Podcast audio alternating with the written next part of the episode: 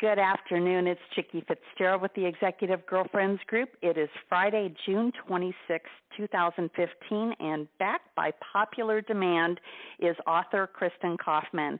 Kristin is joining us today to talk about her latest book, Is This Seat Taken? It's Never Too Late to Find the Right Seat. Kristin, welcome back. Oh, thank you, Chickie. I'm simply delighted to be back. Well, tell us about uh, where you've been since your last book, and, and I was just sharing a little story off uh, off air about uh, the impact that your book had on me and, and how I used it in, a, in kind of an odd way in a, a merger situation where I was speaking to uh, the leadership teams of, of both groups, and I was actually speaking to about two hundred fifty people, and uh, took a couple of copies of your book and, and ripped out a page, uh, you know, and put it on each seat, and was trying to help people understand, um, you know, how those random encounters that they had, even within their corporate life, and the things that they had learned really brought, um, you know, talents to a business that everybody needed to recognize. So I am just so excited to hear about your new book. Um, oh. but, but tell us a little bit, actually, for those who didn't hear the first interview back in two thousand twelve that we had, why don't you tell us a little bit about yourself first, and okay. then we'll, we'll dive into the new book. Okay. So in a nutshell, um, you know, I live in Dallas, Texas now, but I'm originally from Hot Springs, Arkansas. So I'm a small-town Southern girl. Um, I was basically reared in corporate America, so prior to me um, becoming a full-fledged entrepreneur back in two thousand seven, I had three different um, executive stints in three different publicly traded companies. The first was with Hewlett-Packard Company, which is really where I cut my teeth for the first twenty years of my career, um, ultimately, you know, starting as a sales rep and ultimately leaving. I was running um, a three billion dollars top-line revenue business for H P. And then I left H P and went into the software field, and um, fabulous opportunity in Austin, Texas, and did that uh, for about four years, give or take, and then um, left corporate America the first time to actually work underneath Mayor Bloomberg up in New York City oh, um, wow. in his school reformation effort. And I was part of the Leadership Academy, where we were teaching basic leadership principles to the twelve hundred principals in New York City. Absolutely fantastic experience, probably wow, one of I, the most – I don't remember that part of your story. Well, it was – I'll tell you, it was wonderful, Chickie. It was um, – I had been sick, and I actually needed to leave corporate America to, to get well, basically. And my dear friend and mentor, Doctor Noel Tishy, had been hired by Mayor Bloomberg and Chancellor Joel Klein to build the Leadership Academy in New York, and he needed two publicly – Uh, two private sector executives to basically help him, and I was one of the ones he chose, which was really just a it was a life-transforming experience for me.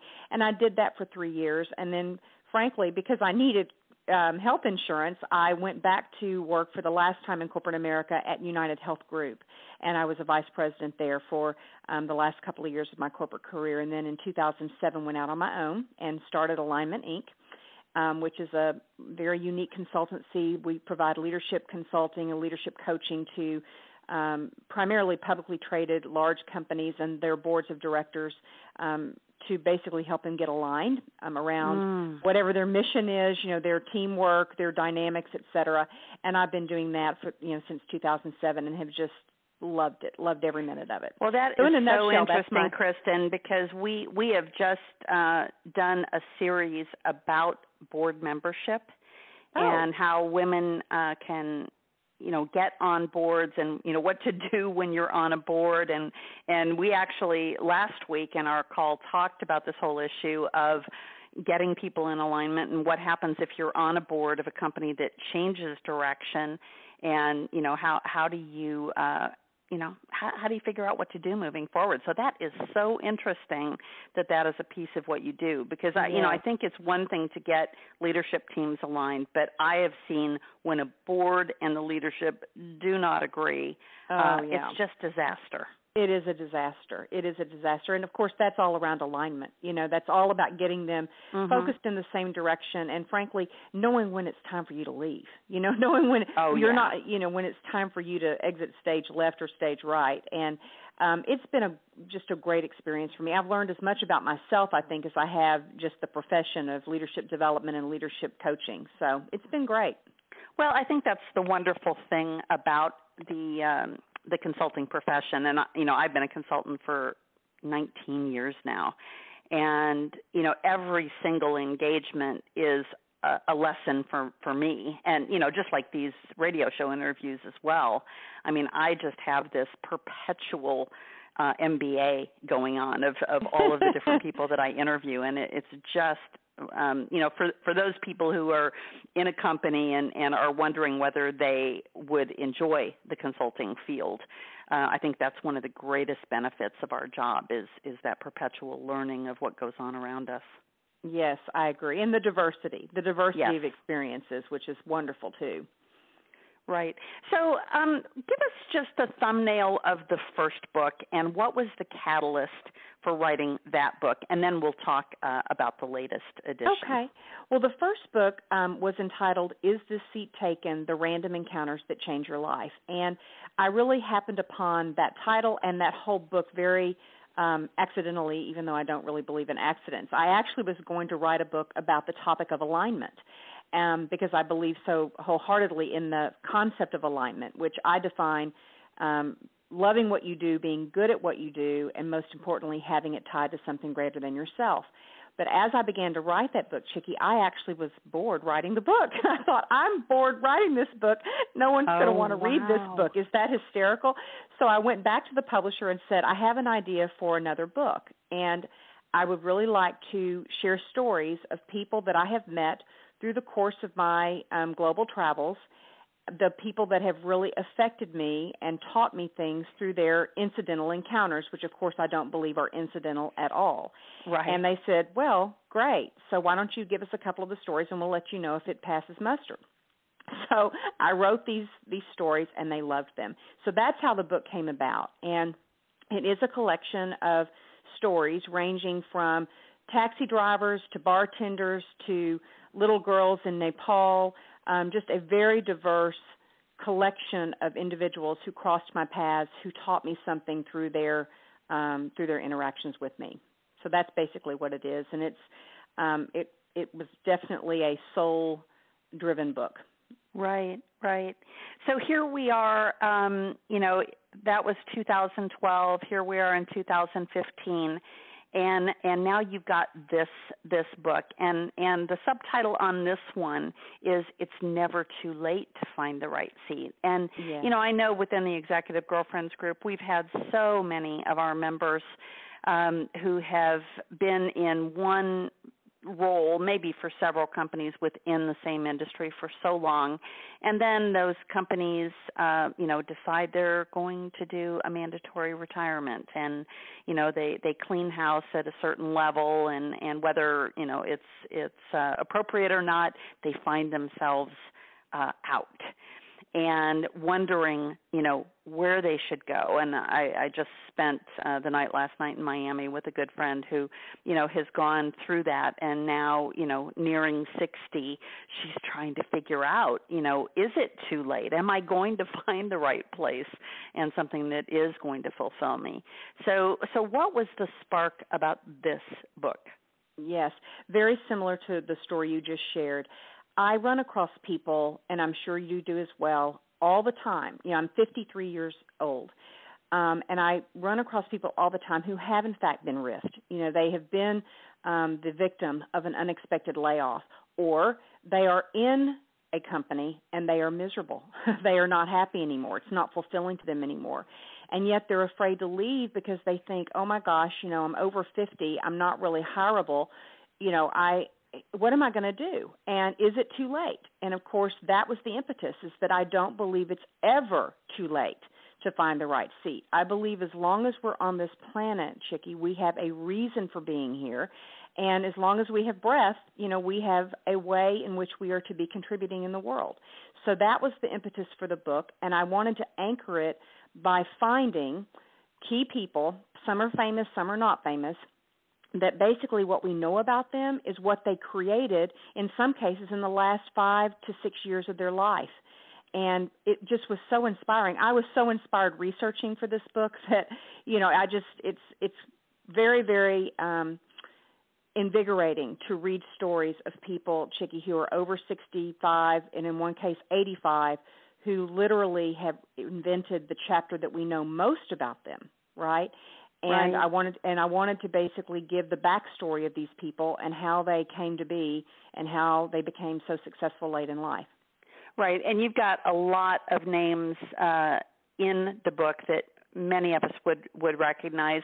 You know, we're not going to have time to go through all fifteen of the stories that you have uh, captured here, but I would love to hear, uh, you know, just a couple of your favorites. And I know that's asking like you to tell me which of your children, uh, you know, is your favorite, and, and that each one is a favorite for a different reason. But, you know, perhaps yeah. just the ones that stuck with you the most as, as you were writing this. Well, I'll tell you, the one, I can share several, but I'll, the one that led me to want to write the book is a name that most of us that are our age will know, and that's Grandma Moses.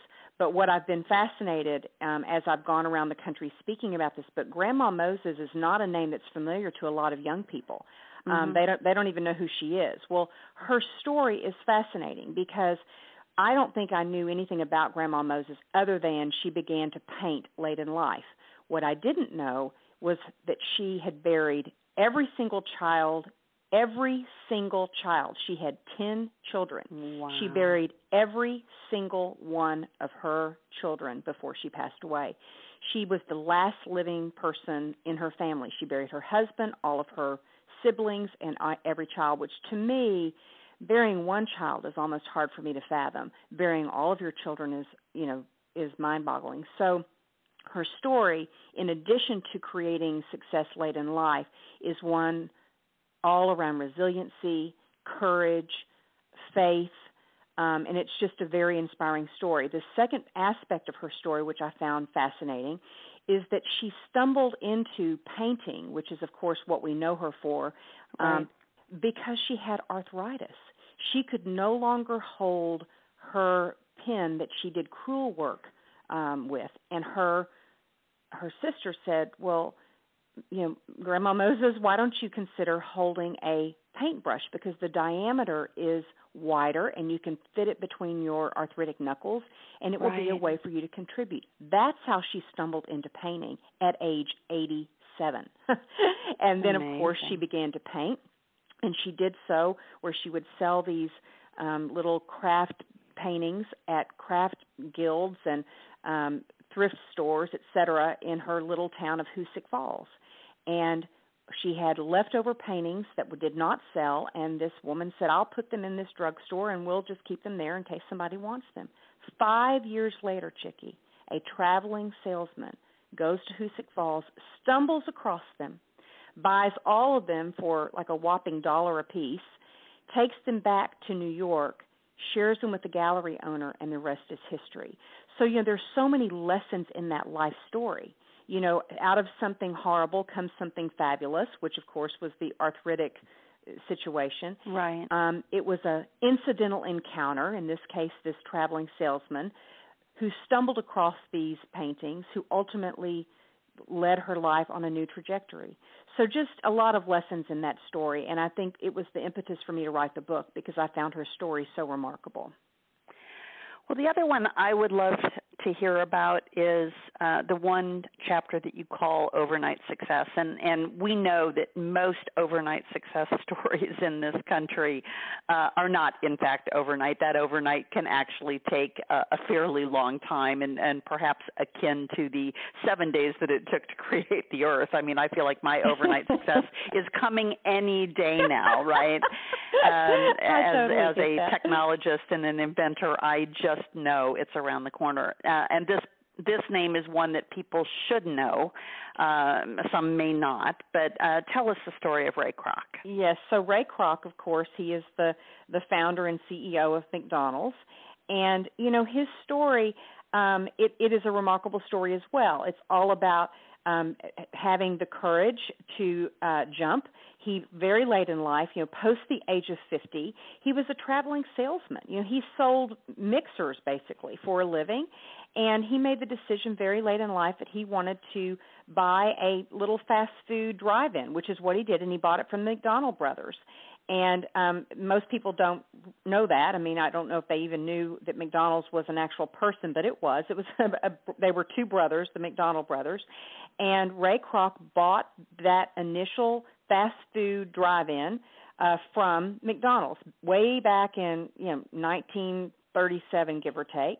Right. And he, at fifty-three, he he did that, and um, and then of course the rest is history. He had the courage, which I think is a is a theme, by the way, of all of these people that I wrote about, the courage to pursue what he wanted to create and how he wanted to contribute in the world. And he, he swung for the fences, you know.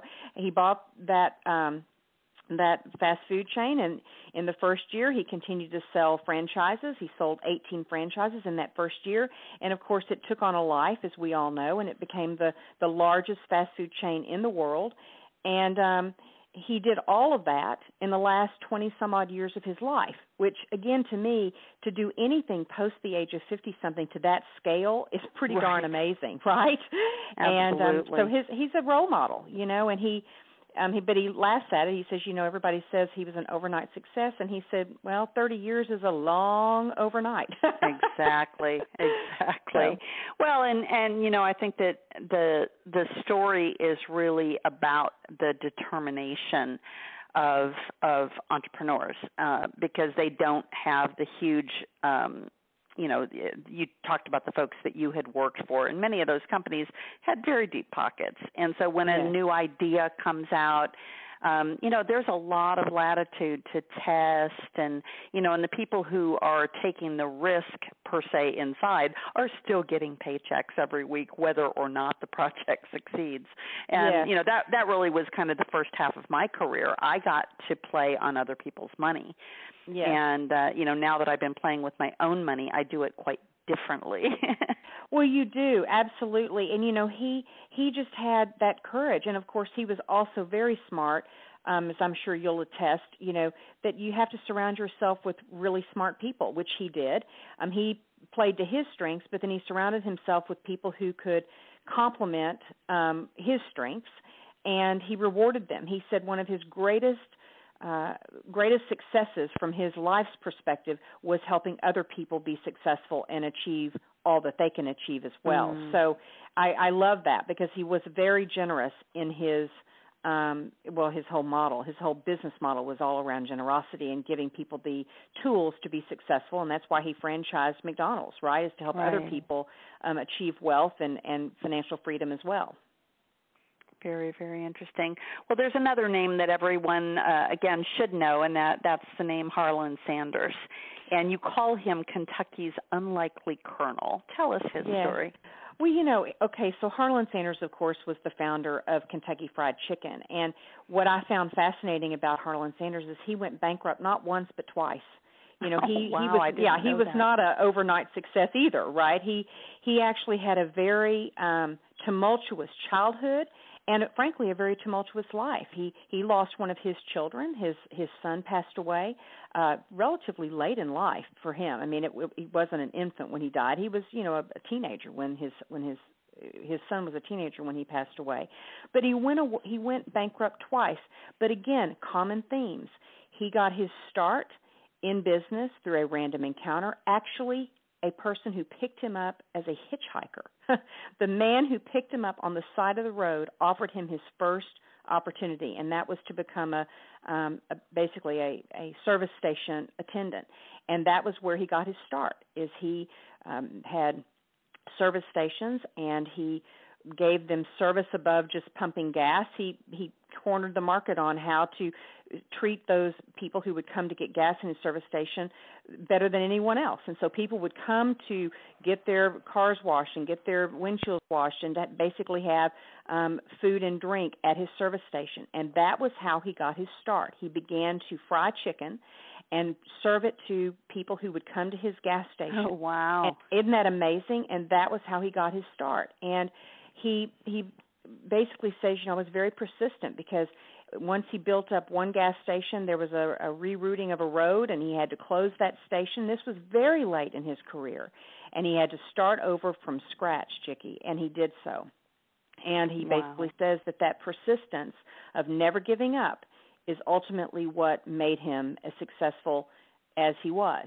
And again, as I mentioned, the other common denominator was these incidental encounters, that every single person who affected his life was some incidental random encounter that crossed his path, and he was smart enough to pay attention to it and to grab on to that opportunity. Wow. And I just think those those are lessons that we can all integrate into our lives. Oh, totally. And I just had a meeting earlier this week with someone, and I, I couldn't even remember who had made the introduction, but I told him, you know, I have learned uh, always to take the meeting, because you just never know why you're being introduced to someone. Absolutely. And, and so that go on the blind me, date. Mm-hmm. Just go oh, on yeah. the blind date. Definitely. Uh, so uh, that brings me to Dorothy Wynn, because the, the oh, title of her chapter is Providential Purpose. And I think, you know, as you look across all of the different people that you've included um, in your storytelling here, they each have that driving core purpose uh, of, of what lights their fire and what gets them excited about getting up every day, even when things are still hard. Yes. Well, you know, Dorothy Wynn, I actually met through the editor of my book. And my editor, um, I don't know if you read the, the foreword, but she passed away. Um, she was the editor for my first book and my second book. Ann Harper was her name. And she passed away the day that this second book went to the publisher. And um, it was a very... It, obviously a very, very sad um, loss for me personally. But she was the one who introduced me to Dorothy Wynn. And Dorothy Wynn's story, again, is it's simply remarkable. She come, came from a very large family. Um, it was a very dysfunctional family, to her own admission. Um, she had been uh, sexually abused as a child.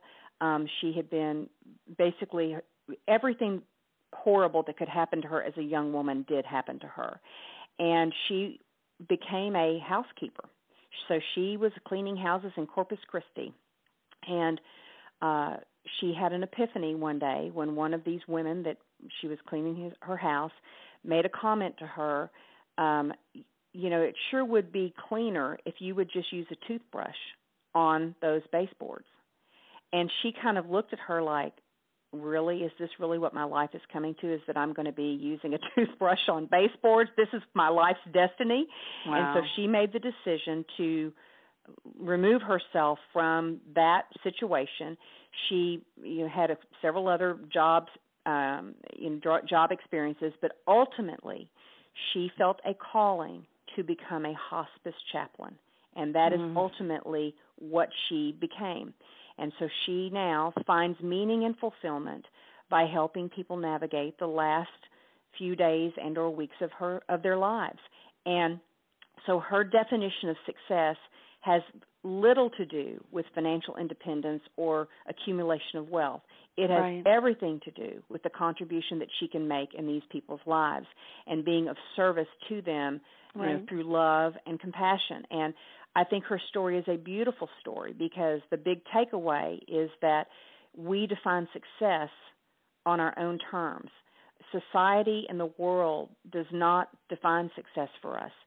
Right. You know, how she defines success may not be how you or I define success, but it absolutely is how she finds fulfillment and how she wanted to ultimately contribute in the world. Right. So her well, story think- is beautiful. Yeah, it it really is, and it, it is so in keeping, you know, with my own philosophy about the fact that, the, you're right, the world looks at things truly upside down, and and if you take a look, I, I was uh, in New York on Monday meeting with a, a potential partner uh, in our new venture, and, uh, you know, I was sharing with them that, you know, we've got two components of our business model that really are not subject to discussion. And, and one of them is that we contribute ten percent of our revenue stream to the charity of choice of our client.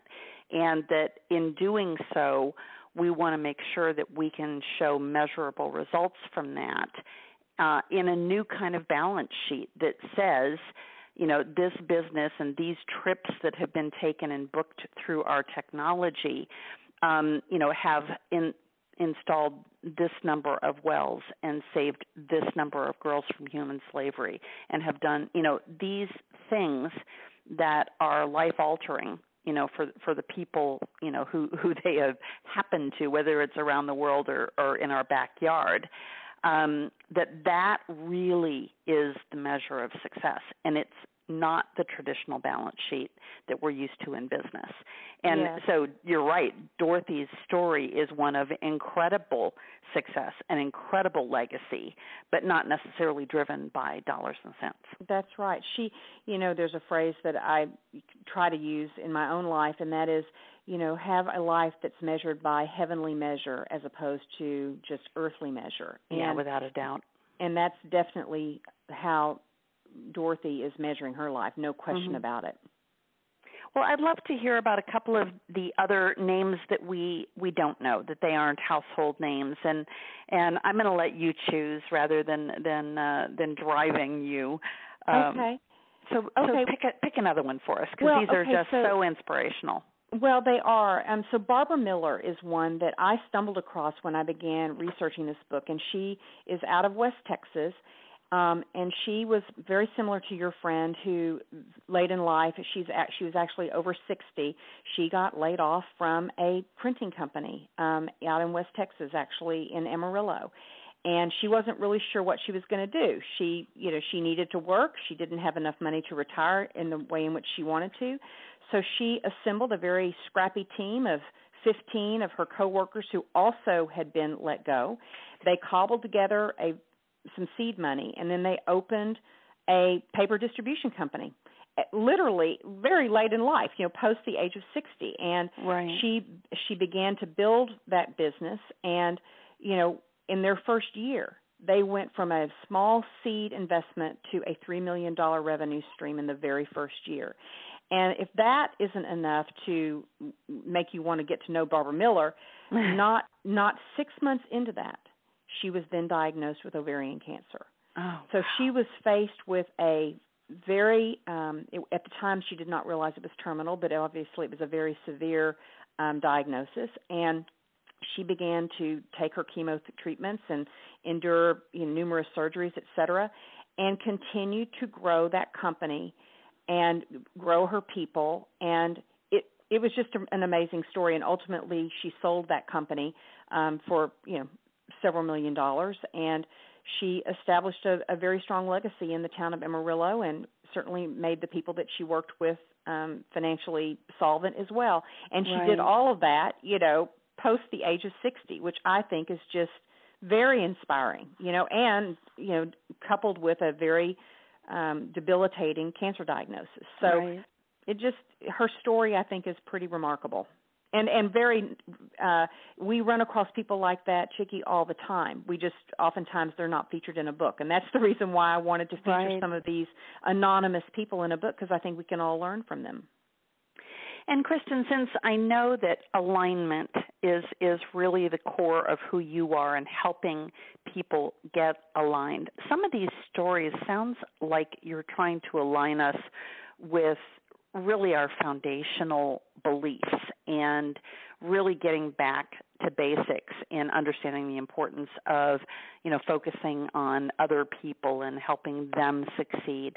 Which one of the stories really does the best job of telling the kind of alignment that's necessary for businesses to succeed? Yeah, great question. I mean, I think all, all of the stories um, are different in that if, if you think about the concept of, the, of how I've laid out the book, each uh, chapter starts with a quotation from the person about whom I wrote and ends with a quotation about whom I wrote. And then there are alignment lessons at the end of each chapter that highlight the key points of each person, right? And so you can take something and glean something from each story that will be different. As far as businesses, there's a particular story, and it's about Wally Bloom, whom, you know, he's an ice cream magnet. He actually um, trademarked Moose Tracks, if you've ever had Moose Tracks oh, yeah. ice cream, okay? And his story is very business-oriented because he, just like, you know, I came from a corporate background. His was actually in the grocery business and in the food manufacturing type business. Um, his first job was actually with Kroger, um, the Kroger grocery store chain. But he decided that he wanted to create his own um, entrepreneurial venture, again, very late in life. And he went out very late in life, post the age of sixty again, to basically uh, create this ice cream uh, ice cream brand. Right. And so the lessons that you can take from him from a business perspective, he, he says you've got to know and understand your business. So, you know, if you're going to get in somebody else's game, you need to get smart on that game, right? And understand what drives that business, what the critical success factors are for that business. Realize that your business and your company and your team need structure. They need metrics. They need to be held accountable to those metrics. And then his, his final um, point, which I think is beautiful, is tie your life and your business, again, this is the concept of alignment, to a power and a purpose greater than yourself. Mm. It's not enough to just make money. Right. You, you, you know, you, and again, you've said it best when you say ten percent of whatever it is that you're building in your business goes to the charity of your of your client's choice. I think that's right. beautiful because, I, and again, he does the same thing. Wally Bloom does the same thing in his business. So I think that point is something that all of us, regardless of whether we're an entrepreneur or whether we're in a company, can absolutely embrace. Well, and I, I think it also gets down, I mean, one of the other things that we do uh, or, or that we are doing in the new company is we're also setting uh, ten percent aside in an innovation fund. And that innovation uh, doesn't necessarily have to be technology, although we are a technology company. But the innovation may be in, in helping other people understand how we're shaping our, our company based on this new balance sheet concept.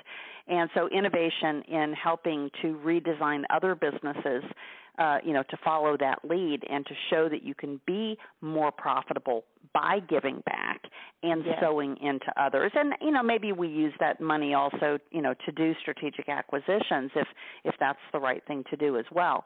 But you can't say you believe in innovation if you don't put your money where your mouth is. And I think the same thing is true of giving back. You can't claim to be philanthropic if you don't follow through and demonstrate that, you know, you give people time uh, to go volunteer and to, you know, get involved in the community, and that that is actually a, a valued uh, commodity, if you will, with, within the company of, of people who have that heart of giving. Yes, and I think it builds tremendous teamwork. When I was, you know, when I had large teams, we made it a practice that every month we did something for those less fortunate, whether that be um, cooking mm-hmm. a dinner at Ronald McDonald House, whether that be going to work in a soup kitchen, um, whatever it was. And I'll tell you, those outings as a team were what built that team. You know, right. we it was we had a shared interest outside of work, and it was a beautiful thing. It really built synergy. Right, right. So we have time uh, left for one more story. So uh, what would you like to share with us? Well, let me think. Which one would I like to share? Let me just look at my, my table of contents and just see which one might might jump out at me. Well, Catherine Joosten is one that I think is really uh, really kind of an interesting story. And again, I don't think I realized her story until I started researching for this book. But Catherine Joosten, people may recognize her. She was the on Desperate Housewives. She was the older woman um, on that show uh, that ultimately she won several Emmys for her role, um, you know, in Desperate Housewives. But her story to me was absolutely remarkable. She was a married housewife to a very successful doctor with you know, two point five children um, in upper middle class America, and she ultimately realized that this was not really how she wanted her life to continue. She wanted to be a performer. So she literally uprooted herself, again, uber late in life, and went to become a Disney street performer. So she went to Disney. Oh, my goodness. And became a street performer, I know, at, at, at Disney World. And basically, you know, went to a cattle call, got the job in Disney, and that's what she did. And she, of course, was eating hand-to-mouth at this point because she wasn't making hardly any money. Right. And but it gave her the courage to pursue that dream of being a performer. So she, you know, five short months later, she goes out to Hollywood, lands a job, her very first part, and basically the rest is history. And this was very, very late in life. And, um, you know, at fifty-five years of age, that was when she arrived in Hollywood. You know, most people go to Hollywood when they're in their late teens or early twenties, and she didn't, and she won two Emmys, um, you know, at the age of sixty-nine. So, you know, her story, again, just reemphasizes that, you know, follow your heart, do what it is that you love to do, right? And trust and have faith that if you pursue it and you work hard enough, you will achieve what it is that you are to achieve, even though it was very late in life. And so I loved her story because I don't think I realized that she didn't arrive in Hollywood until she was fifty-five. You know, wow. That to me is just amazing in and of itself. Well, and I know that it was your heart that with this book that these transformational stories would light a spark with people, and, and no matter what their age and where they are in their life, that they could uh, use these stories as inspirations to take back control of, of their life and to make sure that they're in, in alignment with themselves and, and really understanding their purpose. And, you know, I think that you've you've done just a fabulous job of that. Oh. So uh, thank, oh. thank you for taking the time to write this book because, oh. you know, I know how much of an investment of time it is, uh, oh. you know, to get this done. Well, thank you, Chickie. It was really a it was a labor of love, and you know, again, I was inspired writing it, and I do hope that it inspires those that read it, and just to give people the assurance that it's never too late. You know, it's never too late. We always have the power of choice, and it always comes down to how badly we want to make a change. And mm-hmm. if we want it badly enough, it's simply not too late to create the life that we want. Kristin, if people would like to learn more about uh, Alignment and uh, about you, where can they best connect with you? Um, well, my website, kristin kaufman dot com, and um, my name is spelled K R I S T I N, Kaufman, K A U F M A N dot com, and that will take you to my website, and um, where all of this information is there, along with videos and information on the book and Alignment, et cetera. Kristin, thank you so much for sharing this time with us uh, today. Again, Kristin Kaufman has been our guest. Her company is Alignment, Incorporated, and the name of this book is Is This Seat Taken? It's Never Too Late to Find the Right Seat.